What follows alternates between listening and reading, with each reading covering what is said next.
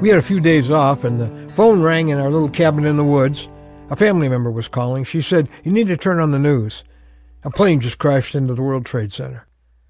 Well, I watched the news for much of the next 3 days. I was trying to absorb a scene that I had no mental file folder for. I don't think any of us did. I felt sickened, I felt vulnerable, and profoundly sad beyond words. I'm Ron Hutchcraft, and I want to have a word with you today about September 11th and its haunting question. Radio stations began calling and asking if I would do an interview the next day to talk about what had happened. Well, how could I help thousands of listeners process this unprecedented trauma when I was still trying to sort my own thoughts and feelings?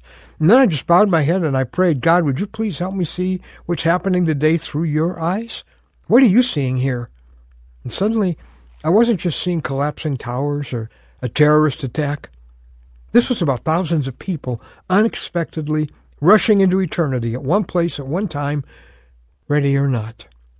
Nothing can diminish the deep grief and the horror of that defining September morning. But looming above those images and memories is a deeply personal question for each of us. Am I personally ready for eternity, whenever it comes, however it comes? That's why the Bible tells us in our word for today from the Word of God in Amos 4:12, prepare to meet your God. See, you and I have an appointment with God that's long been scheduled in His calendar, but it's not in mine. It'll come without warning, and only one thing will matter at that moment. Listen to this in the book of 1 John in the Bible.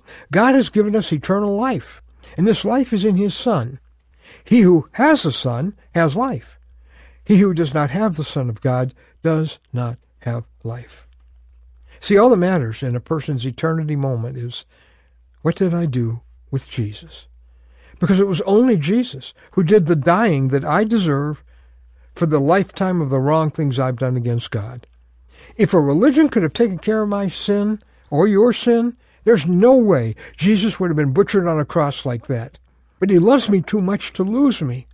He loves you too much to lose you, so He died for you. He died for me. One of God's greatest blessings to us is the stunning discovery that we actually can be sure, right here and now, that we will go to heaven when we die. Never have to sweat that question again.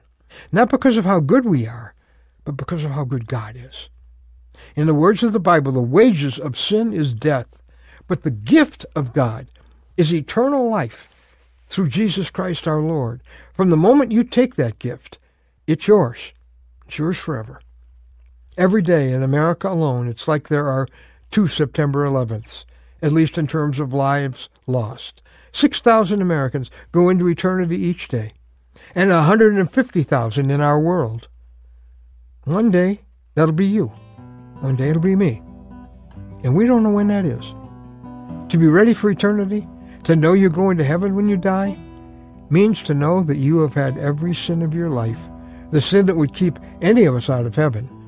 It has been erased from God's book forever. Only one person can do that, the man who paid the penalty for it. That's Jesus. He did it when He died on the cross.